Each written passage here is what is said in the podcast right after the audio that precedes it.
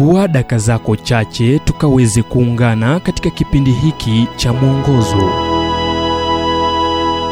Nam leo tunaangazia watu wa kutegemewa ambao watawafundisha wengine. Kitabu cha timotheo wa pili mlango wa pili mstari wa pili kinasema kwamba na mambo yale uliyoyasikia kwangu mbele ya mashahidi wengi hayo wakabidhi watu waaminifu watakaofaa kuwafundisha na wengine kupokeza kijiti iwe katika njia za mbio chumba cha kufanyia mikutano kwa wafanyikazi au wizara si rahisi ila zipo nyakati ambazo hubidi kufanya hivyo. Iwapo itashindikana kufanya hivyo itakuwa na maana kuwa urithi wote unaondolewa mmoja mmoja hadi kusalia sehemu ndogo sana ya kupokeza kizazi kingine. Paulo mwenyewe alihisi hitaji hilo akiwa gerezani kule rumi aliandika barua kwa kijana mdogo kwa jina timotheo. Alikuwa na amani na hali yake ambayo ilimfurahisha.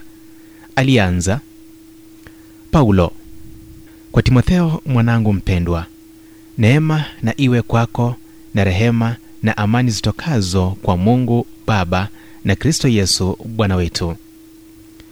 Hiyo ndiyo iliyokuwa aya ya kwanza aliyoipenda paulo leo angeiweka hivi.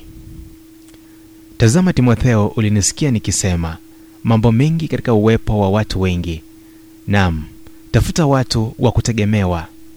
Neno hili linamaanisha watu waaminifu ambao unaweza wategemea wale ambao watafanya lolote. Walio na uwezo wa kuwafunza wengine na kuwashauri.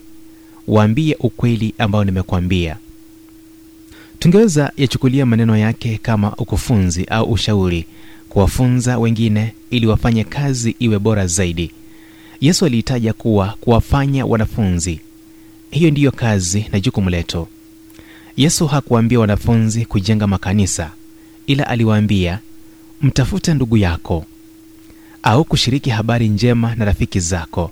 Hadithi hiyo ni nzuri sana hadi kiwango cha kutoweza kujiwekea mwenyewe jinsi paulo alivyomwambia timotheo na mambo yale uliyoyasikia kwangu mbele ya mashahidi wengi hayo uwakabidhi watu waaminifu watakaofaa kuwafundisha na wengine. Timotheo wa pili mlango wa pili mstari wa pili. Ujumbe huu umetafsiriwa kutoka kwa kitabu kwa jina strength for today and bright hope for tomorrow kilichoandikwa naye dr. Harold sala wa guidelines international na kuletwa kwako nami emmanuel oyasi. Iwapo ujumbe huu umekuwa baraka kwako tafadhali tujulishe kupitia nambari 722 331 412